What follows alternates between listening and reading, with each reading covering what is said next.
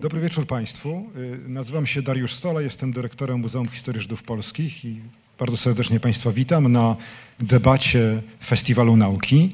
E, Bardzo się cieszę, że nasze muzeum może włączyć się w to bardzo ważne wydarzenie służące popularyzacji nauki w Warszawie. Zachęcam Państwa do zajrzenia na stronę festiwalnauki.org.pl. Tam jest pełny program bardzo wielu ciekawych wydarzeń, które w różnych instytucjach, w różnych miejscach Warszawy się odbywają w najbliższych dniach. E, e, Nasze spotkanie dotyczy e, tematu, którego znaczenie w ostatnich latach wzrosło, czego dowodem jest choćby to, że określenie fake news, fałszywe czy sfałszowane wiadomości stało się w zeszłym roku określeniem roku słownika oksfordzkiego języka angielskiego. Nie ma nawet polskiego odpowiednika, oprócz chyba zwykłe kłamstwa czy, czy, czy, czy mm, równoważników. Natomiast ono oddaje e, taki problem zalewu fałszywych informacji, zwłaszcza w internecie, ale nie wyłącznie. Tam one pojawiają się najłatwiej. I problemu odsiewania prawdy od fałszu. Prawdy od fałszu albo od czegoś, czego wiarygodność jest nieznana. Nie wiemy, czy jest prawdą, czy fałszem, a jeśli jest, to w jakim stopniu. E, Chciałbym, żeby to spotkanie pokazało, w jaki sposób praktycy, ludzie, którzy zawodowo zajmują się badaniem niedawnej przeszłości, badaniem historii XX wieku, z różnych perspektyw metodologicznych, żeby nasi e, wybitni paneliści podzielili się z Państwem swoimi doświadczeniami w tym względzie, jak oni to robią, bo są pewne sprawdzone metody.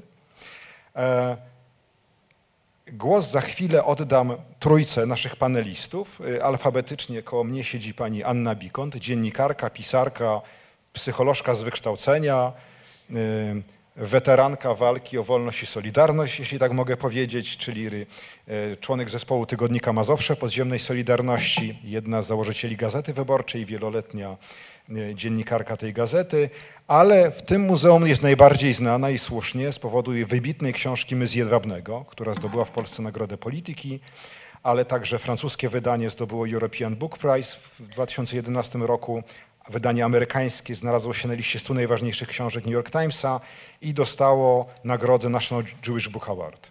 Oprócz tego jest też współautorką wybitnej książki o pisarzach doby komunizmu i swego rodzaju biografii Wisławy Szymborskiej Rupiecie Pamięci.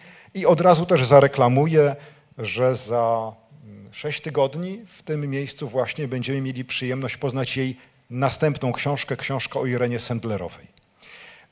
Obok Anny Bikont siedzi profesor Antoni Sułek, socjolog, wieloletni wykładowca w Instytucie Socjologii Uniwersytetu Warszawskiego, specjalista od metodologii socjologicznej i historii badań społecznych, który od kilkunastu lat zajmuje się postawami wobec Żydów w Polsce dzisiejszej, a także od kilku lat zagładą Żydów na wsi polskiej. E, Napisał ostatnią historię socjologii na Uniwersytecie Warszawskim od Szkoły Głównej do naszych dni. Był wieloletnim przewodniczącym Polskiego Towarzystwa Socjologicznego, doradcą Solidarności, także to jakiś zbieg okoliczności, że, że akurat nasi paneliści byli zamieszani e, w rewolucję Solidarności. E, I kilka miesięcy temu miał tutaj niezwykle ciekawy wykład w naszym muzeum. Zachęcam, mogą Państwo zobaczyć online, jest nagranie z tego wykładu profesora Sułka. I wreszcie e, profesor Andrzej Paczkowski, historyk, profesor w Instytucie Studiów Politycznych PAN, specjalista od dwudziestowiecznej historii Polski, jeden z najważniejszych historyków okresu komunistycznego, autor bardzo wielu publikacji, w tym już takiej klasycznej Pół wieku dziejów Polski 39-89, ale też biografii Józefa Światły, osławionego oficera y, Ministerstwa Bezpieczeństwa Publicznego.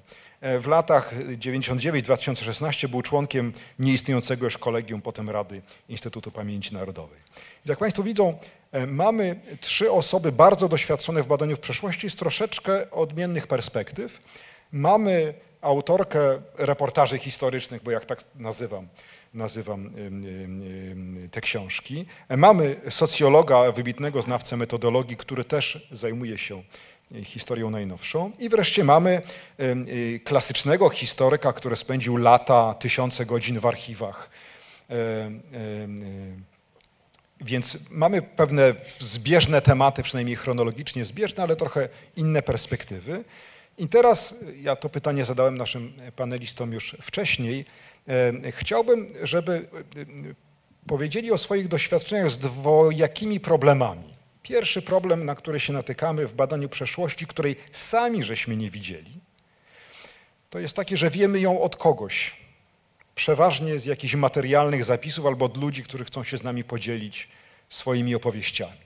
Więc to jest wiedza zapośredniczona. Przeważnie historycy nie piszą o historii, której sami byli świadkami, a jeżeli byli świadkami, to nie wszystkiego, o czym pisali. To zresztą jest fundamentalny problem od czasów najdawniejszych w historii już Tukidydes. Dzielił historię na taką, którą sam mógł zaobserwować i taką, która wydarzyła się, się wcześniej. E, więc jest to historia niedawna, każdy na nią patrzy trochę inaczej, styka się z różnego rodzaju źródłami.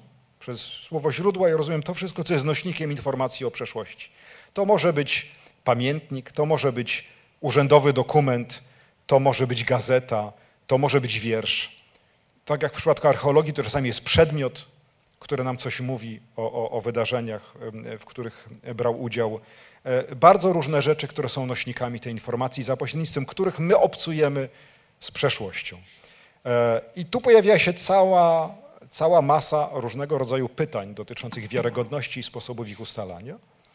Drugi Drugie pytanie, które chciałbym zadać, dotyczy sposobu wnioskowania. Jeżeli już ustalimy, że mamy jakieś w miarę wiarygodne źródło, które coś nam mówi o przeszłości, to jakiego rodzaju wnioski, uprawnione wnioski możemy z nich wyciągać? I nie chciałbym, żeby tutaj, żebyśmy robili jakieś seminarium z teorii poznania. Nie, nie chodzi nam w tej chwili o seminarium epistemologiczne, ale o pewne praktyczne przykłady, które być może Państwo będą mogli także zastosować w swoim, w swoim życiu codziennym. E, e, dodam może tylko, że e, ta kwestia prawdy i nieprawdy ma czasami daleko idące skutki. Mój ulubiony przykład pochodzi z ostatniej kampanii wyborczej w Stanach Zjednoczonych, kiedy to na parę dni przed terminem wyborów w internecie zaczęła krążyć wiadomość o treści. Ku zaskoczeniu całego świata ojciec święty Franciszek poparł Donalda Trumpa. Zobaczyło ją 3,5 miliona ludzi wyjaśnienie, że to nieprawda, przeczytało 120 tysięcy ludzi. Co pokazuje, jak wielka jest siła umiejętnie skonstruowanego kłamstwa. Znaczy, trudno mi nawet to kłamstwo, bo to było dowcipne, można by nawet powiedzieć, prawda? Widok papieża Franciszka popierającego Donalda Trumpa, ktokolwiek wiedział coś o papieżu Franciszku i o Donaldzie Trumpie, było to całkowicie nieprawdopodobne, a jednak nie możemy wykluczyć, że E, no, opowiastka wymyślona podobno przez studentów w Macedonii wpłynęła znacząco na wynik e, wyborów głowy państwa w najważniejszym supermocarstwie na świecie. Więc się okazuje, że nie trzeba mieć armii e, ludzi, wystarczy młody człowiek z dostępem do komputera gdzieś na Bałkanach, żeby wpłynąć na losy świata w ten sposób. Więc pozwolą Państwo teraz, że może w takiej kolejności jak tutaj siedzimy, ja spytam właśnie po pierwsze o te doświadczenia ze źródłami o trudnej do określenia wiarygodności i co wtedy Państwo robili. Aniu. E, dobry wieczór Państwu. E, tak, moje doświadczenie jest takie. Tak, a może tak, dobrze? Moje podstawowe doświadczenie jest takie, że trzeba się bardzo napracować. Że nic nie przychodzi tak, że się coś przeczyta i się to wie i coś jest pewne, że to za każdym razem jest ciężkie fedrowanie jak górnik dołowy. Takie ja mam doświadczenie z, z moich prób dochodzenia y, do prawdy. I jak na początku się zabierałam, na przykład do książki o Jedwabnym, to myślałam tak. Dziennikarz My jako dziennikarze mamy obowiązek mieć dwa niezależne źródła. Jak przychodzimy z jakąś informacją, to redaktor prowadzący nas pyta, ale czy masz drugie źródło na to, co chcesz powiedzieć. I pomyślałam, dobrze, my jako dziennikarze wystarczy dwa źródła. Historycy na pewno potrzebują znać wszystkie, wszystkie źródła, po prostu powinni znać wszystkie dostępne źródła.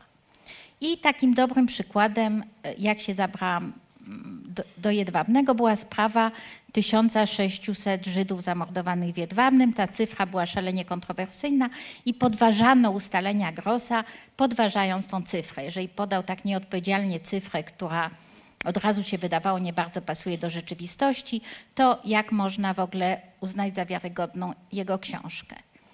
Więc zaczęłam przypatrywać się źródłom i okazało się, że w sprawie 1600 Żydów spalonych w stodole w Jedwabnym Jan Gross dopełnił, jak mi się wydaje, wszystkich tego, co powinien dopełnić wiarygodny historyk, to znaczy wszystkie źródła o tym mówią.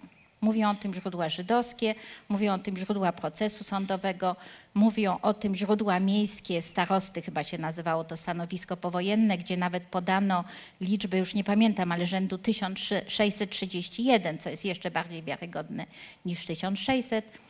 Przez lata był napis na pomniku, że 1600 osób zginęło akurat z rąk gestapo, ale w każdym razie ta liczba była. Czyli okazało się, że sprawdzenie wszystkich źródeł też nie wystarcza. I, I teraz jakoś myślę, że praca historyka właściwie jest dość podobna do pracy przy, przy, takich konfliktowych, trudnych zdarzeniach, do pracy dziennikarza i przypomina najbardziej pracę detektywa. Że trzeba znaleźć jakiś, jakiś boczny wątek, z kimś porozmawiać, być uważnym i wtedy się podważa nawet rzeczy oczywiste.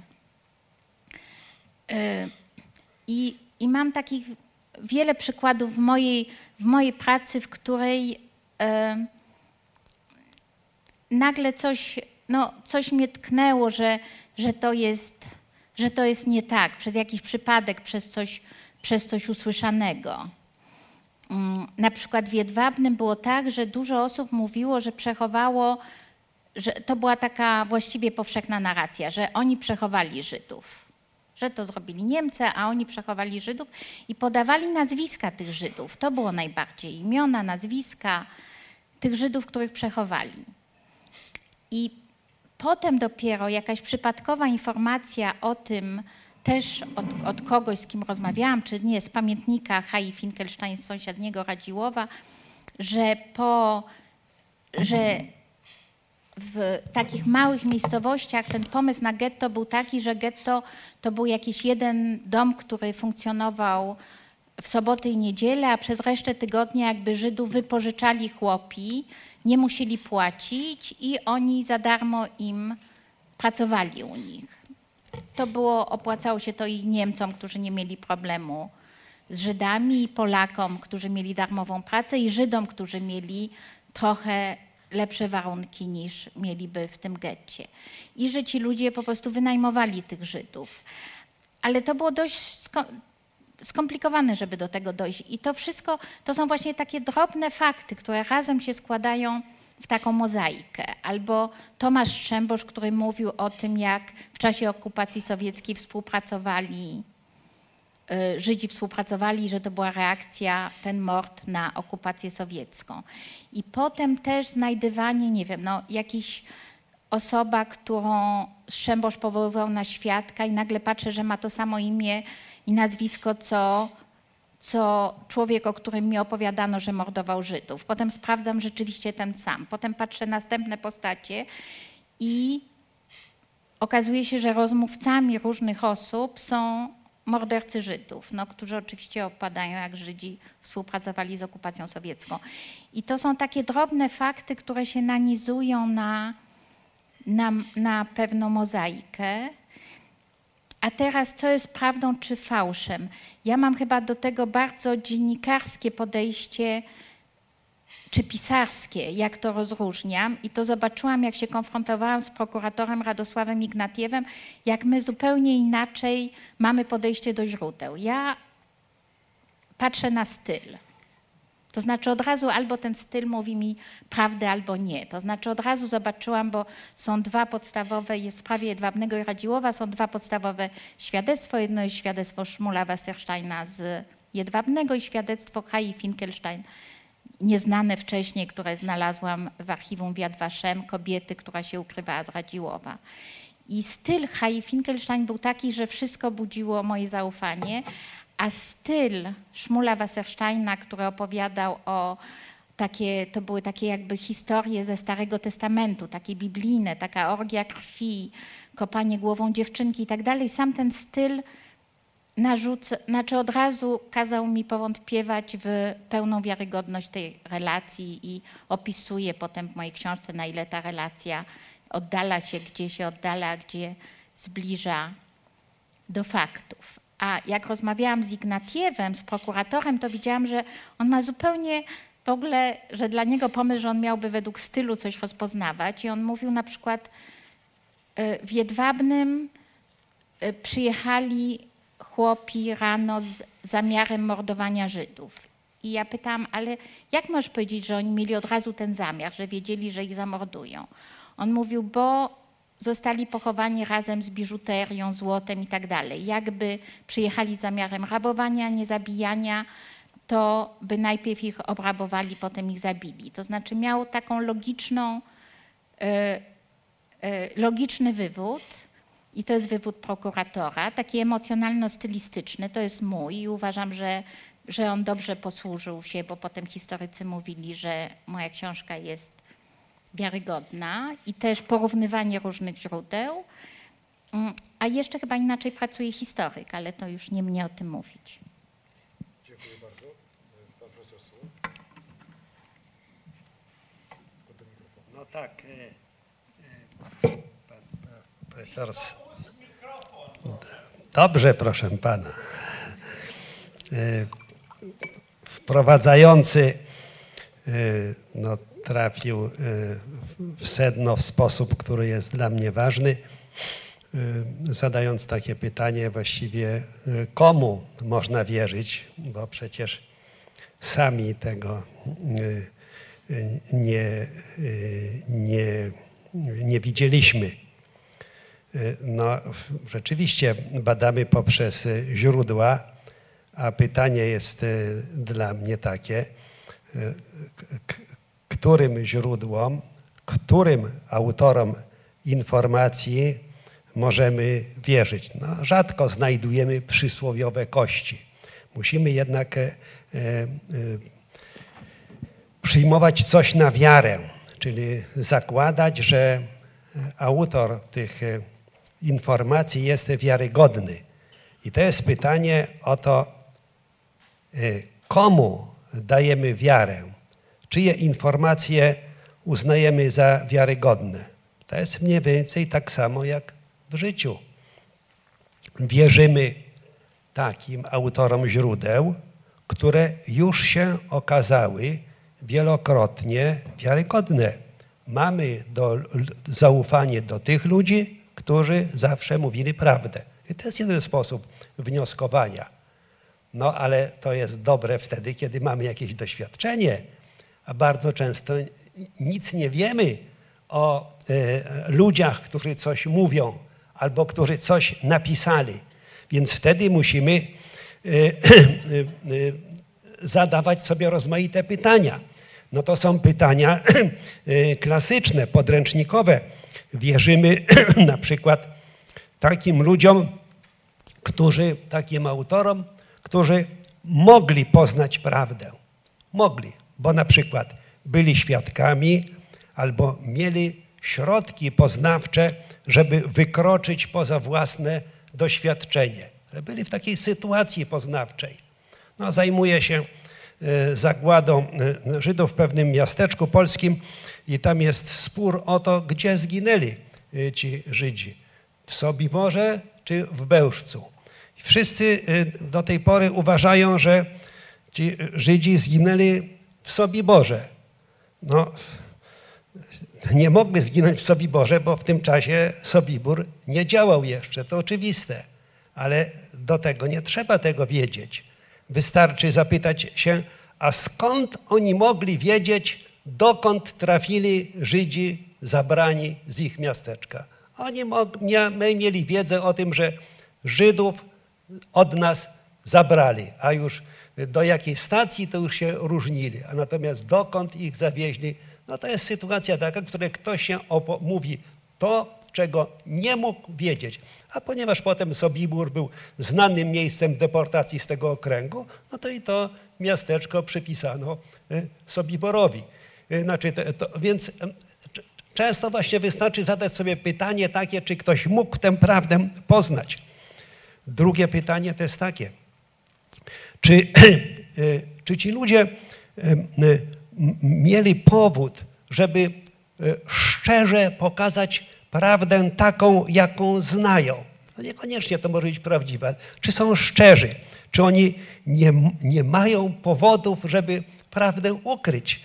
No, na ogół ludzie mówią prawdę z prostego powodu, bo wymyślanie nieprawdy jest trudnym zadaniem. Więc to z takiej czystej ekonomiki poznawczej e, ludzie mówią prawdę.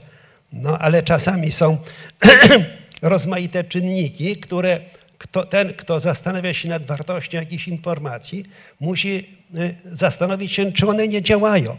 Na przykład, czy w interesie czyimś, w mocnym interesie nie leży mówienie nieprawdy. No, na przykład w statystykach spisowych, narodowościowych. Ludzie często ma, mają interes w tym, żeby się nie przyznawać do swojej tożsamości, a potem to się pojawia w statystycznych danych.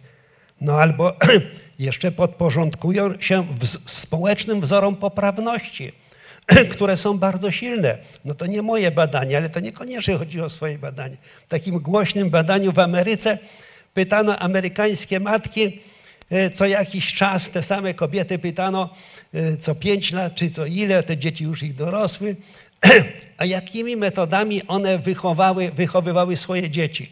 A jakimi wychowywały, to wiadomo było z innych badań i zapisów le le lekarstwa, znaczy zapisu lekarza. I z ich relacje były takie, że one wy wychowywały dzieci zawsze zgodnie z aktualnym wydaniem słynnego podręcznika doktora Spoka. Chciały być po prostu nowoczesne.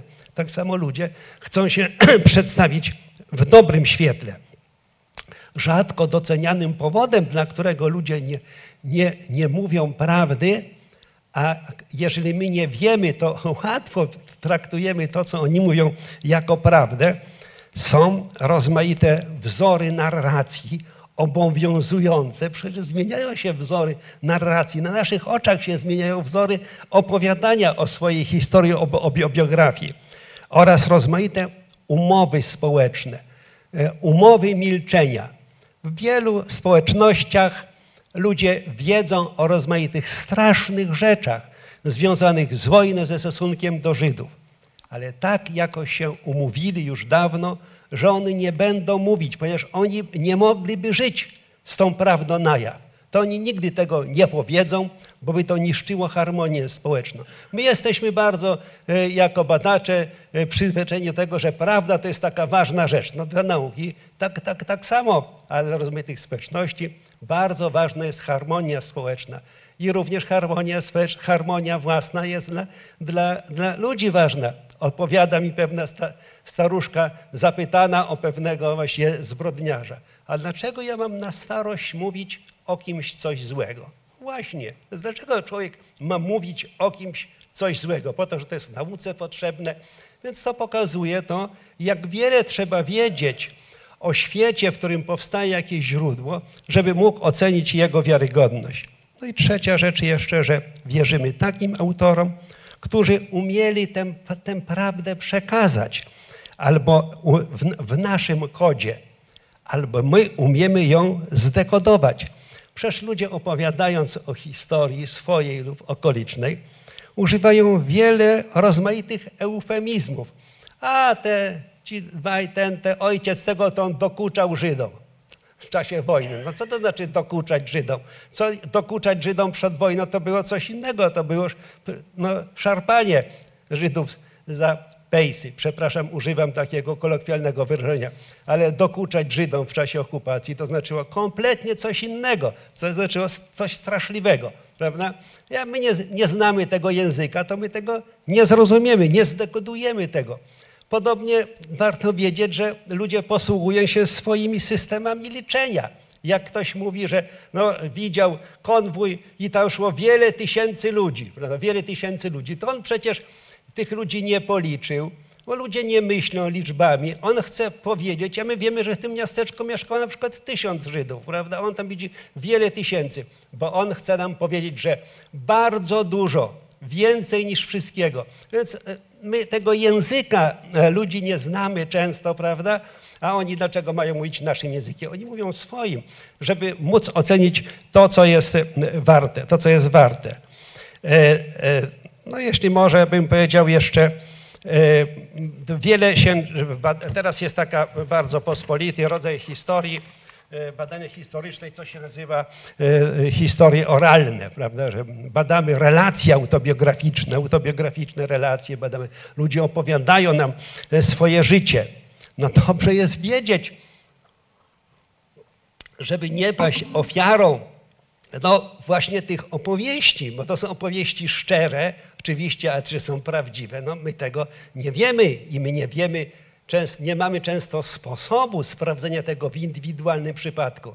No ale jak my wiemy coś o czymś, jak się takie relacje tworzą, no to my możemy sobie wyrazić pewne stopień zaufania do tych informacji. Wtedy musimy je triangulować, łączyć z innymi, żeby to sprawdzać. No to wiadomo, ci, co się tym zajmują, no to mówią, że w tym, co ludzie opowiadają, to jest taka cecha jak egocentralność. Ludzie opowiadają o wydarzeniach, w których byli tak, jakby to oni byli głównymi bohaterami. Oni, no, albo jako o dramacie, w którym oni są głównymi personami. To jest naturalne i to nie jest żadne samochwalstwo, tylko człowiek widzi to ze swojego punktu widzenia. A drugą taką skłonnością w tym, co ludzie mówią, to jest to, co się nazywa bardzo uczenie, trudne słowo, beneefektancja. Bene, dobrze, fakcja, czynie, że ludzie opowiadają o swoim życiu, to dobre e, skutki, dobre zdarzenia przypisują sobie, a złe no, innym, losom, historii, no tak opowiadają o, swoje, o, o swoim, o swoim życiu. Co złe, to nie my, można powiedzieć, prawda? A trzecią taką cechą to jest e, takie, e, e, takie starzenie się opinii, znaczy starzenie się nowych opinii. To jest ironiczne określenie.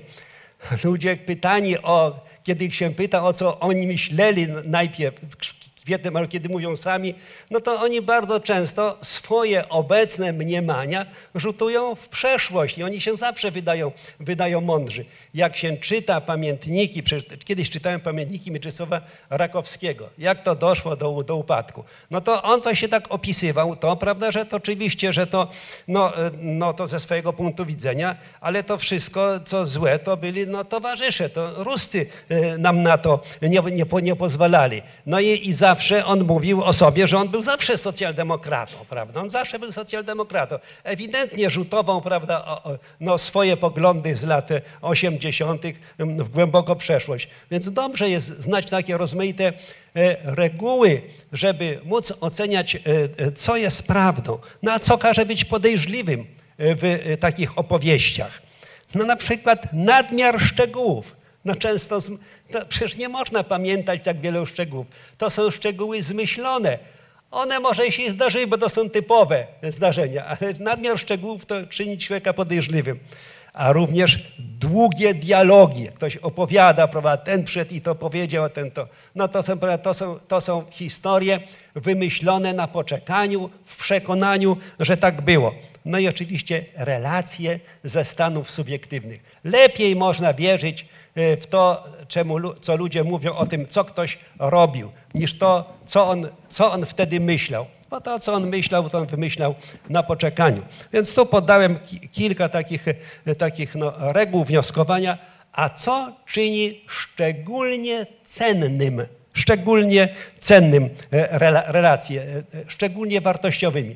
Takie relacje, które są jakby, no mówiąc językiem filozofa, są natur, naturalnymi sekrecjami, czyli takimi wydzielinami życia społecznego, to jest naturalnym fragmentem. To, co ludzie, ja się zbieram takie relacje, prawda, no to, to, co, ja się, te, to, co się, ja się dowiaduję w swobodnej rozmowie, nie przedstawiając się jako socjolog z Warszawy, no to to ma, nad, to ma nadzwyczajną w ogóle wa, wiarygodność. No a gdybym, to nie, bo to nie są relacje wywoływane, to jest, no, ludzie się dzielą swoim życiem w naturalny sposób, jak ze znajomym, bo to jest miejsce, w którym ja się urodziłem. Zupełnie jest inna sytuacja, kiedy przyjeżdża e, profesor z Warszawy i prowadzi badanie naukowe. No to oni wtedy produkują coś na użytek badania naukowego. Dziękuję.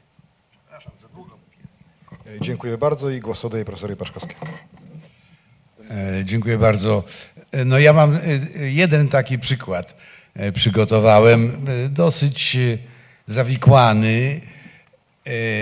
Postaram się go jednak sprawnie przedstawić. Otóż w lutym 1980 roku w Biuletynie Dolnośląskim, którego redaktorem był e, obecny poseł Kornel Morawiecki, e, ukazał się e, poprzedzony e, jednym zdaniem pewien dokument. No, od naszych czytelników otrzymaliśmy odpis dokumentu Ministerstwa Bezpieczeństwa Publicznego, który publikujemy w pełnym brzmieniu.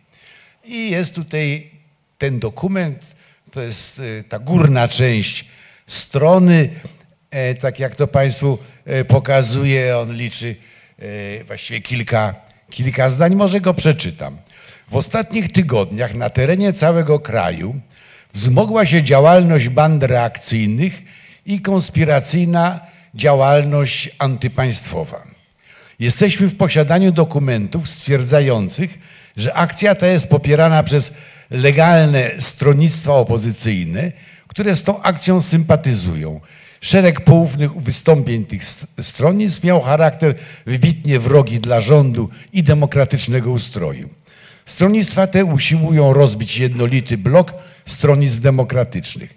W związku z tym polecam kierownikom placówek Urzędów Bezpieczeństwa, aby w jak największej tajemnicy przygotowali akcję mającą na celu likwidowanie działaczy tych stronnictw, przy czym musi być ona upozorowana jako, e, jakoby robiły to bandy reakcyjne. Do akcji tej e, jest użyć, e, spec, e, użyć specjalnych bojówek, ja to czytam, tak jest w oryginale, specjalnych bojówek stworzonych latem ubiegłego roku.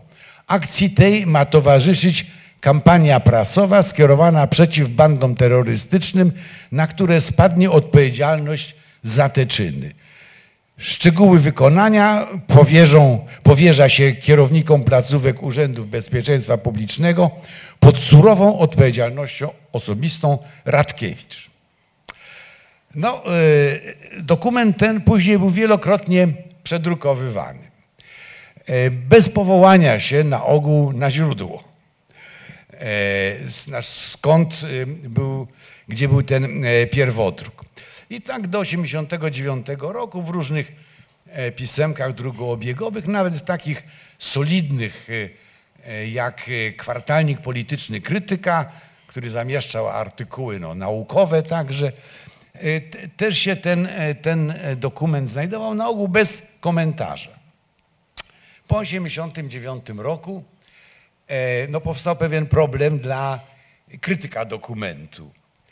A krytyka była potrzebna od początku, bo wydawało się niektórym historykom, którzy czytali te, te, te, te publikacje, że no, takich rzeczy się nie, nie pisze w rozkazie rozsyłanym do urzędów bezpieczeństwa, których kilkaset było w Polsce.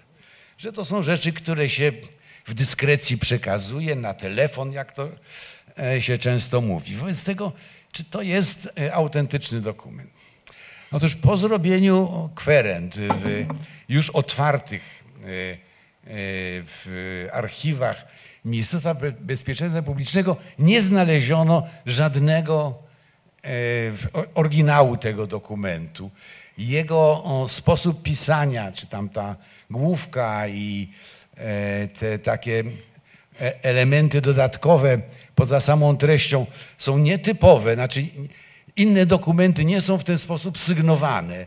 Tam zawsze jakaś literka łamane przez coś i tak dalej, i tak dalej. Taki, takich sygnatur po prostu nie ma e, w tych dokumentach tak zwanych normatywnych, czyli rozkazach, instrukcjach, poleceniach, których o, setki e, Ministerstwo Bezpieczeństwa i osobiście także minister Radkiewicz e, wydawał.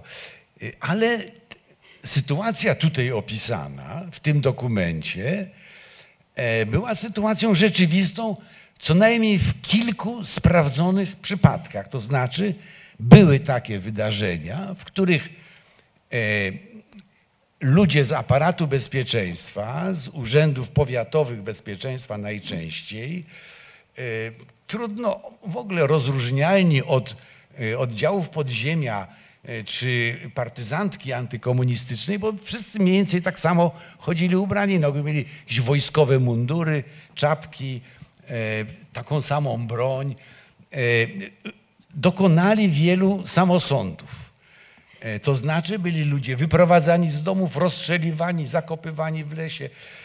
Kilka takich przypadków było już wówczas w 1946-1947 roku znanych, e, a po 1957 roku nawet e, jednego z takich organizatorów tych szwadronów śmierci, e, takich szwadronów śmierci po polsku próbowano postawić przed sądem, ale to się nie udało. No i w zasadzie tak, od, dokument odpowiada sytuacji rzeczywistej, natomiast jest wątpliwe, czy jest on autentyczny.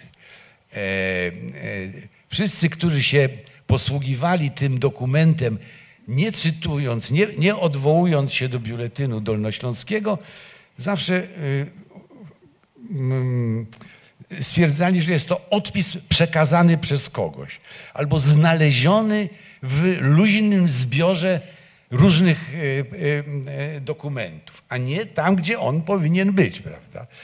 No i istniała stale ta wątpliwość, czy Radkiewicz rzeczywiście 4 grudnia 1945 roku wydał taki rozkaz o tym brzmieniu. I kompletnym przypadkiem, to w badaniach bardzo często jest, przynajmniej wśród historyków, trafiłem na przesłuchanie, e, które miało miejsce 16 grudnia 1947 roku e, w Ministerstwie Bezpieczeństwa Publicznego Przesłuchiwanym był Jan Narys, działacz Stronnictwa Narodowego z Częstochowy. I w trakcie tego przesłuchania e, e, on pytany tam, co, co, co, co, zrobił, co zrobił na jakimś tam zebraniu, że przekazał e, szefowi swojemu jakby zwierzchnikowi, Tadeuszowi Macińskiemu, pseudonim Prus, e, dokumenty e, Urzędu Bezpieczeństwa. E, na pytanie, skąd on miał, on powiedział, ja, ja je sam napisałem. E, I to nawet dwukrotnie się do tego, e, do tego przyznaje. Redagowałem i cytuję, dlatego, aby się wykazać przed zarządem głównym organizacji Stronnictwo Narodowe o sprawności mojej siatki wywiadowczej. No dobrze, więc niby jest dowód postaci dokumentu, tym razem autentycznego. To jest w ogóle rękopis tego oficera, e, e, który przesłuchanie prowadził, e, który no, zaprzecza oryginalności tamtego dokumentu. I ponieważ podziemie produkowało co pewien czas różnego rodzaju takie dokumenty, które miały dyskredytować władzę, Wobec tego można przyjąć, że tak rzeczywiście było. No ale powstaje pytanie. To jest zeznanie e, w bezpiece. E, wiadomo, że wielokrotnie bezpieka wymuszała torturami bądź w jakiś inny sposób przyznanie się do czegoś, co jej było potrzebne do prowadzenia dalszego śledztwa czy e, zbierania materiałów procesowych. I ja, prawdę mówiąc, nie, nie, nie, nie, nie wiem wciąż, czy y, ten pan Narys y, mówił prawdę, czy tylko potwierdzał to, co mu, bo to nie musi być w protokole wszystko, co mu zasugerowali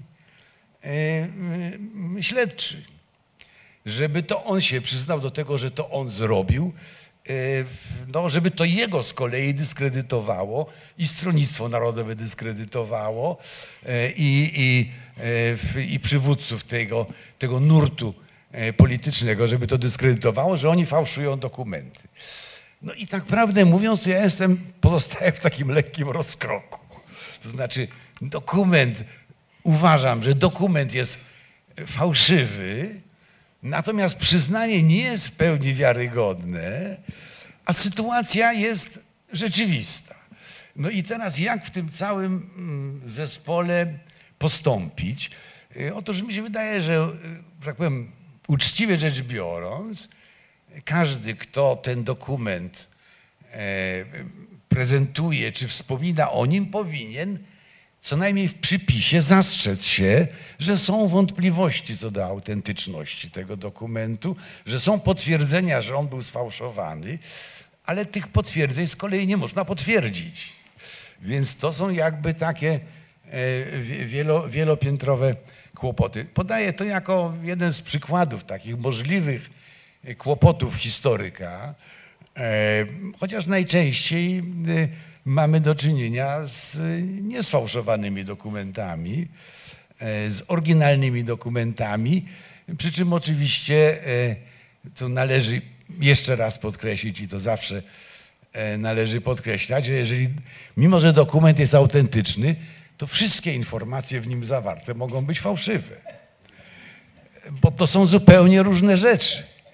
Ten, który dokument sporządza, pisze to, co albo chce, żeby adresat e, przeczytał, więc może mu nakłamać, tak jak tutaj e, profesor przed chwilą mówił, w- złej wierze albo w dobrej wierze, albo też przekazuje informacje, które otrzymał, ich nie weryfikując.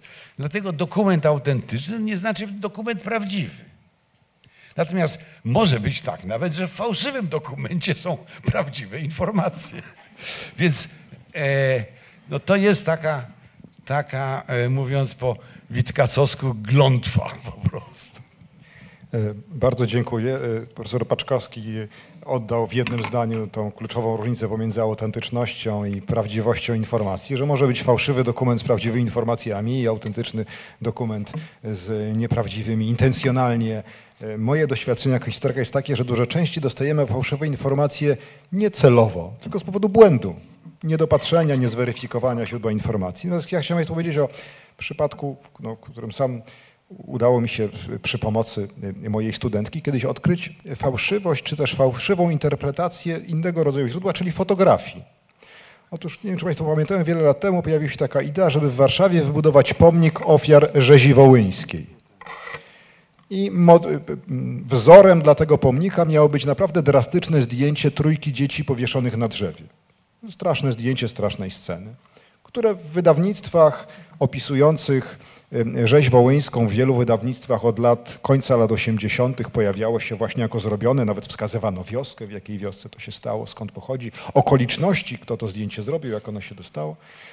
Problem był tylko taki, że właśnie któregoś dnia przyszła do mnie studentka z czasopismem kryminologiczno-psychologicznym z 26 roku, gdzie to zdjęcie było. Więc nie, można, nie mogło powstać w 1943 roku na Wołyniu, bo na pewno istniało e, 15 lat wcześniej e, i jak się okazuje, pochodziło e, z zasobu procesu sądowego pewnej kobiety, która próbowała popełnić zbiorowe samobójstwo, zabić siebie i swoje dzieci, zabiła dzieci, nie zabiła siebie i potem wiele lat spędziła w, w szpitalu psychiatrycznym w Tworkach. His- Historia była opisana w gazecie wybiorczej, późniejsza historia tej, tej nieszczęsnej kobiety. I e, to jest o tyle ciekawy przypadek, że fotografie czy w ogóle materiał wizualny mają taką nieodpartą siłę rzekomej wiarygodności. I pomijając no, ewidentnie produkowane, fabrykowane, co teraz nie jest trudno, są programy komputerowe, w których można bardzo dobrze połączyć, y, jak papież Franciszek błogosławi Donalda Trumpa. Y, Natomiast takie analogowe zdjęcia robione na papierze, no są specjaliści, którzy to rozróżniają, jest dłuższa historia fabrykacji takich zdjęć. Chyba najbardziej znane są zdjęcia ze Stalinem, na których znikają stopniowo pozostali członkowie biura politycznego partii bolszewickiej, y, zamordowani w czystkach. E, Natomiast w tym wypadku, gdyby nie odnalezienie tego pierwotnego zdjęcia grubo sprzed wojny, to owszem, różne straszne rzeczy działy się na Wołyniu, nie można było wykluczyć i tego. I mnie tylko ciekawało, z jakiego powodu ktoś, nie wiedząc, jakie jest pochodzenie zdjęcia, tak właśnie je przepisał. No bo zdjęcie było prawdziwe, przedstawiało prawdziwą, to było zdjęcie policyjne z dochodzenia w sprawie tego, y, tego zabójstwa. Dlaczego ktoś je tak zinterpretował? Czyli zdjęcie było autentyczne, nie podawało się za coś innego, natomiast od pewnego momentu różni autorzy zaczęli twierdzić, że jest zdjęciem czegoś innego. I to jest to rozróżnienie, tak, że informacja była prawdziwa, tak, jakieś dzieci zostały powieszone, ale nie przez UPA w 1943 roku na Wołyniu, tylko przez y, zrozpaczoną kobietę w 26 roku w okolicach y, Skarżyska y, Kamiennej. E, Teraz chciałbym przejść e, do, do drugiej tury pytań i poprosić naszych panelistów, żeby coś wspomnieli o różnego rodzaju problemach z wnioskowaniem, że owszem, pomijamy już na chwilę wiarygodność źródła, załóżmy, że nawet mamy jakieś dane, informacje są prawdziwe, ale przecież historia polega na e, op- opowiadaniu o przeszłości wszelkie, czy to w artykule, czy w filmie, e, czy w wystawie muzealnej, polega na wydobywaniu niektórych faktów, przypisywaniu im znaczeń, łączeniu związków przyczynowo-skutkowych i tu jest wielka praca umysłu, gdzie czyhają różne pułapki. No i teraz chciałbym, żebyśmy przeszli do, do tej drugiej przeszkody na drodze do wiarygodności, ale jeszcze jedno zdanie dodam. Jak tutaj mówili paneliści, wydaje mi się, że to wychodziło bardzo wyraźnie, że aczkolwiek mamy dużo problemów z ustaleniem, co jest prawdą i czasami jest bardzo trudno powiedzieć, co się wydarzyło naprawdę, ale łatwiej jest twierdzić, co jest fałszem, co jest nieprawdą. Znaczy nasza zdolność odkrywania nieprawdy poprzez niespójności, jakieś błędy, czy też błędy stylu, prawda, o których wspomina pani Bikont, pozwala, że możemy odsiać fałsz, niekoniecznie wiedząc, co było prawdziwe. I to już jest bardzo dużo, bo tak naprawdę możemy stworzyć tysiące opowieści o przeszłości. Natomiast im więcej mamy źródeł, im więcej krytycznych pytań im zadamy, tym więcej nieprawdziwych sposobów opowiadania o nich możemy odfiltrować. I to nie jest to jeszcze nie jest pewna prawda, ale to już jest bardzo dużo. A teraz wracam do pytania o rozumowanie. Tu chciałam opowiedzieć o jednej his historii właśnie takiego ciągu błędnych przesłanek doprowadzających do, do błędnych wniosków, czyli historii Żydowskiego Związku Wojskowego. I, i chciałam zacząć od tego, że przy, w historii Holokaustu jest tak, że y, moje doświadczenie jest takie, że się wydaje, że nie ma żadnych źródeł. To znaczy, że po prostu wszyscy zginęli, że jest jakaś zafałszowana pamięć, a potem się okazuje, że tych źródeł jest niesamowicie dużo, że gdzieś jest jakiś pamiętnik nigdzie nie czytany, że gdzieś są jakieś sprawy sądowe, że bardzo dużo się dowiadujemy. Zadziwiająco dużo, ale czasami są takie puste dziury, że czegoś naprawdę nie ma.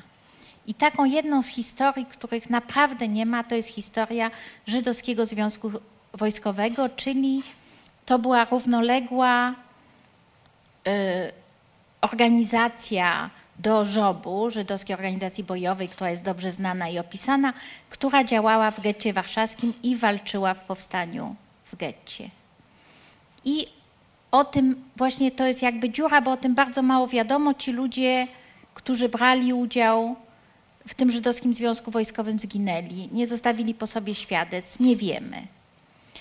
Ale już na początku lat 50., w jakimś momencie, pojawił się Polak, który się z nimi miał z nimi kontakt, nazywał się Henryk Iwański, prowadził jakiś budkę z, z, z ciuchami chyba na, na, na Ochocie i się zgłosił do Żydowskiego Instytutu Historycznego, że on o tej organizacji, o której tak mało wiadomo, wie dużo, bo z nią współpracował, dostarczał im broni. To była organizacja założona przez Bejtach, czyli przez prawicę, przez żydowską organizację prawicową.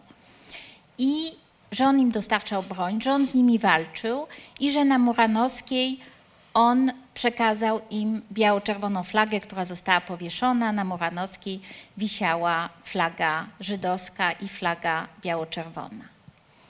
I ten Iwański znalazł, i że zginął mu tam w tej walce, w której on pomagał, zginął jego ojciec i jego dwóch braci. Przyszli jeszcze jacyś ludzie, inni, którzy po, poświadczyli to, co Iwański.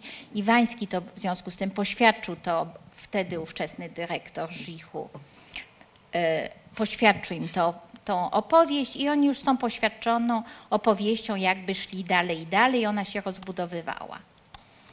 I w pewnym momencie w, w latach, to już są lata 60., przyjeżdża dziennikarka chyba z Nowego Jorku albo z Izraela, która należała w młodości do Bejtaru, czyli do tej organizacji, która założyła Żydowski Związek Wojskowy i dowiaduje się, trafia na ślad tego Iwańskiego, on opowiada tą historię i ona wreszcie ma historię, wie co się stało z ludźmi, którzy jej byli bliscy, jak walczyli w getcie. Jej mąż Chaim Lazar pisze o tym książkę, która jest wydana w różnych językach, która się nazywa Muranowska 7 i która opowiada o tym, co robił Żydowski Związek Wojskowy. W tej książce pan, y, ten pan Henryk Iwański opowiada, że on miał y, do czynienia. Tak, pan Iwański opowiada, że miał, y, że on się kontaktował z Apfelbaumem, który był przywódcą tego żydowskiego związku wojskowego. Ta historia zatacza, staje się coraz bardziej znana, coraz więcej się o niej pisze. Marek Edelman tylko psioczy, że to wszystko nieprawda, ale ta historia się toczy jak, jak kula. W każdym razie w pewnym momencie e, jest tak, powstaje jeszcze książka mini, e, byłego ministra spraw zagranicznych e, Moshe Arenca o żydowskim związku wojskowym. Iwański przekazał Lazarowi taki pierścień, który miał mu, miał mu dać przywódca tego żydowskiego związku wojskowego i to były dwa pierścienie, którymi oni się mieli kontaktować między sobą, wymieniając sobie te pierścienie. Y, porozumiewali się ze sobą. Y, ten Chaim Lazar ofiarowuje to Menachemowi Beginowi, który był założycielem Bejtaru i jak powstaje Muzeum Yad Vashem, ten pierścień jest na wystawie Yad Vashem. I w jakimś momencie, ponieważ ten żydowski związek wojskowy miał y, dlatego tak być aktywny w czasie powstania w getcie, że miał po, pomoc polskich oficerów i że to jest jakby historia o współpracy polsko-żydowskiej, to, to, to, to jest to historia, która zostaje też nagłośniona w Polsce i y, kiedy pan Apfelbaum, który jest którego stryjem by, był ten Apfelbaum, który był szefem Żydowskiego Związku Wojskowego. Przepraszam, że to jest tak skomplikowane, ale to jest historia, która ma różne odsłony. No w każdym razie, jak on pisze o tym książkę o swoim stryju, to zostaje e, to Lech Kaczyński, e, który się przejmował takimi historiami i stosunkami polsko-żydowskimi, jest wtedy prezydentem miasta i ustanawia na woli skwer imienia Apfelbauma, który istnieje do tej pory. I dopiero po latach, latach, kiedy to się wszystko toczy, polski historyk Dariusz Libionka wraz y, ze swoim izraelskim kolegą zaczynają odtwarzać tą historię. I się okazuje, że Iwański był po prostu hochsztaplerem, który pewnie, pewnie z gettem E, coś handlował, może handlował bronią. No w każdym razie w rozlicznych pismach, które pisał, chodziło o poświadczenie jakichś kombatanckich uprawnień, które mu były potrzebne. W jego kolejnych listach raz mu zginął ojciec i dwóch braci, raz, raz dwóch braci, raz dwóch synów, raz ojciec i syn. No on miał tylko córkę w każdym razie. No to wszystko, cała ta historia jest nieprawdziwa. Od początku do końca, poza tym, że istniał Żydowski Związek Wojskowy, że ludzie że oni walczyli na Muranowskiej, że zginęli, to tak naprawdę nic o nich nie wiemy. Natomiast znamy tą historię nieprawdziwą, która, ponieważ ona zaspokaja dwie potrzeby. Polską potrzebę, że tutaj była polska pomoc dla getta i żydowską potrzebę prawicy, że prawica walczyła, a nie ten lewicowy żob, to w związku z tym ona zatoczyła coraz szersze kręgi. Znaleźli się ludzie, którzy Kolejni ludzie, którzy po przeczytaniu tych książek okazało się, że walczyli w Żydowskim Związku Wojskowym, napisali o tym książki. Jeden z nich zgłosił się do Karskiego, że on go przeprowadził. Karski w to uwierzył. Znaczy ta historia się w ogóle nie kończy. I mimo, że powstała książka Libionki, cały czas ten pierścień, przynajmniej jeszcze rok temu, był, był w Yad Vashem, ponieważ jest potrzebny jako symbol. I to mówi o tym, że jeżeli jest tak, bo, bo ta, ta historia, że ludzie chcą prawdy albo chcą mówić prawdę, to mi się wydaje, że to jest nieprawda, że ludzie chcą nieprawdy i chcą mówić nieprawdę, że nieprawda jest dużo łatwiejsza, ponieważ ponieważ chcemy w coś wierzyć, co jest zgodne z naszymi przekonaniami. I jeżeli jest coś zgodne z naszymi przekonaniami, to chcemy w to wierzyć i snujemy dalej, dalej tą historię i że siła właśnie tych e, nieprawdziwych informacji, ponieważ są zgodne z czymś, co chcemy, ma po prostu dużo większą siłę niż ta prawda, której powoli się dokopujemy. To jest taki mój pesymistyczny wniosek z historii Żydowskiego Związku Wojskowego i z tego, co się teraz dzieje i u nas w Polsce i na świecie. Dziękuję.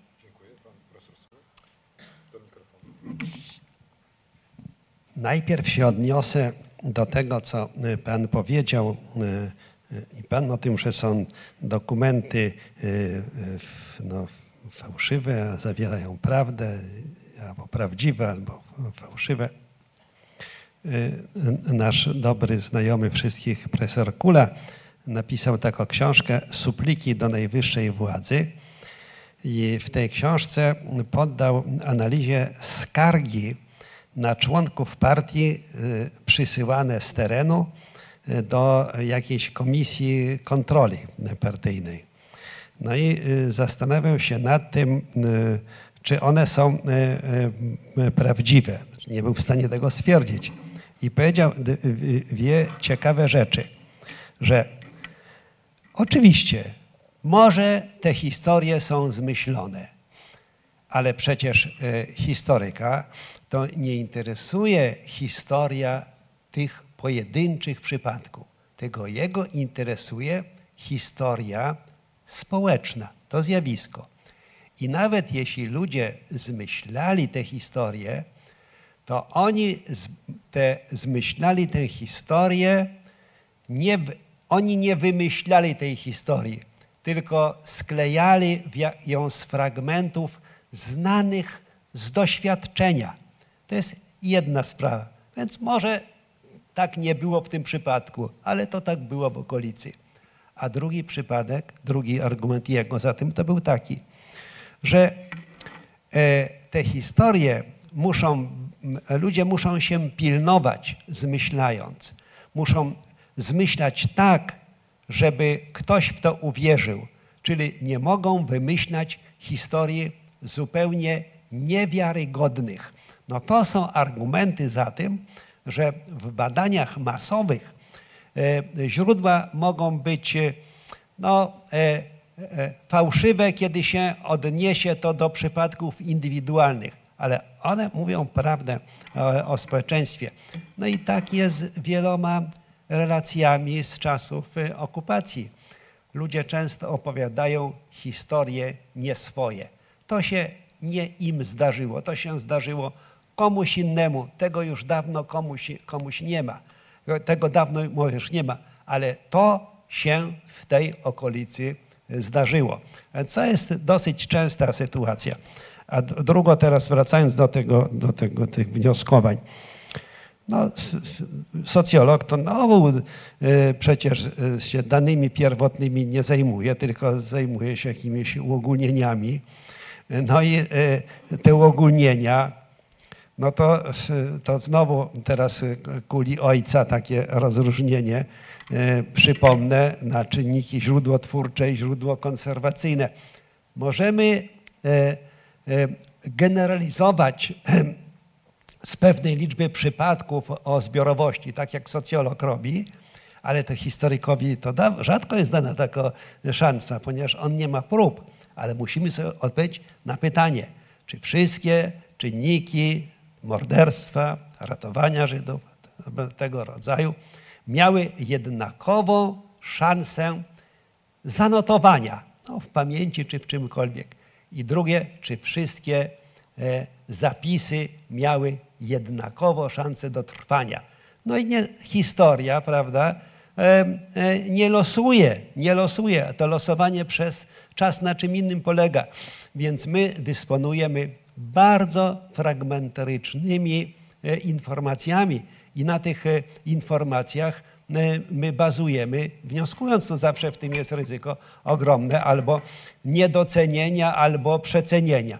No ci, co się zajmują kryminologią, to znają pojęcie ciemnej liczby. To jest stosunek liczby przestępstw zarejestrowanych do przestępstw popełnionych. Wiadomo, że to jest jeden do iluś tam w zależności od przestępstwa. No morderstwo to trudno ukryć, ale drobno kradzież kieszonkowo, no z ile ich nie zarejestrowane.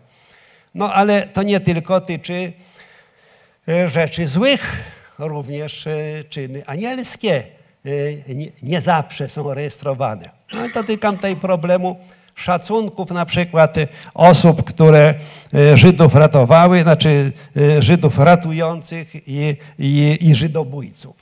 No, znamy, prawda, jakieś szacunkowe liczby, no bardzo szacunkowe, nawet się na, na czym je opieramy. Ile spośród przypadków ratowania Żydów zostało zanotowa no, za, zanotowanych, to w ogóle bardzo mało. Albo ilu, ilu przypadków nosiciele, którzy ma, mają pamięć, dożyło i może to zaświadczyć. No nie wiemy w gruncie rzeczy, prawda?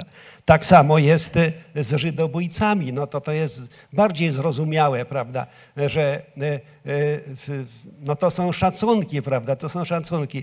Ponieważ my tego nie wiemy, no to żeby, to, żeby taką ciemną liczbę oszacować, no to trzeba by no, wiedzieć, no na przykład ile na jakimś terenie zostało zarejestrowanych osób pracujących, ilu zabójców, jeszcze wiedzieć, a ilu było faktycznie, a skąd my, my mamy to wiedzieć, prawda? Więc we, we mgle się poruszamy, prawda? No i ta mgła zostawia miejsce na bardzo dużą swobodę e, uogólnień, prawda? Jedni doszacowują, drudzy nie, nie e, przeszacowują, a właściwie e, trudno dowieść, na ile jedni mają rację, a na, na drugą rację mają i, i, i jakie są w ogóle właściwe wielkości, bo nie mamy, nie mamy metody. No, ja sam się zajmowałem o co mówiłem, to wykład taki miałem wyszukiwaniem w jednej okolicy, którą wybrałem tak, tak dużą, żeby tam się wszystko zdarzyło i tak małą, żeby to można było no, każdego właściwie człowieka tam z, zbadać. No i no, wykryłem w tej okolicy bardzo wiele przypadków e, zabijania Żydów, prawda, o których nikt nie wiedział. No ale e, byłem naprawdę zaskoczony, że znalazłem tylu przypadków e, osób ratujących Żydów, o których nikt nie wiedział. Nikt nie wiedział. Napisałem nawet w więzi taki krótki tekst e, pięciu sprawiedliwych i trzy pytania, ponieważ o tych pięciu sprawiedliwych, którzy dostali medal w Yad Vashem, nawet najbliżsi, nawet rodziny o tym nie wiedziały. No więc widzą Państwo, e, oni dostali medal w Yad Vashem, a tam na podstawie pewnych informacji takie rzeczy przyznają. Więc my po prostu e, e, takie ciemne, to znaczy zasłonięte strony życia społecznego, to bardzo mało wiemy, prawda? I jak chcemy wnioskować z tych szalenie szczątkowych informacji, nie wiedząc, jakie, jak szczątkowe one są, to jesteśmy skazani na to, że możemy szacować, prawda, to wszystko szalenie mało precyzyjnie. A ten, kto podaje szacunki precyzyjne, to jakiekolwiek by one były, to zawsze będą y, nieprawdziwe. E, ja o dwóch częściowo różnych sprawach, ale nie całkiem różnych. Pierwsze trochę nawiązując do tego, o czym mówił profesor Sułek. E, otóż, czy jest, czy jest prawda? No oczywiście, że jest. No bo coś, co się wydarzyło, ktoś coś pomyślał, ktoś coś napisał, tak rzeczywiście było. Natomiast problem zaczyna wtedy, kiedy chcemy opisać tą prawdę, ją odtworzyć, ją zbadać. E, to wniosek generalnie jest taki, że im większe uogólnienie, tym jesteśmy bliżej prawdy. 15 lipca 1410 roku była bitwa pod Grunwaldem. Nie ma problemu, prawda? Prawda. Natomiast jak chcemy opisać tą bitwę, no to musimy od razu powiedzieć, że właściwie nic nie wiemy o tym, jak ta bitwa przebiegała.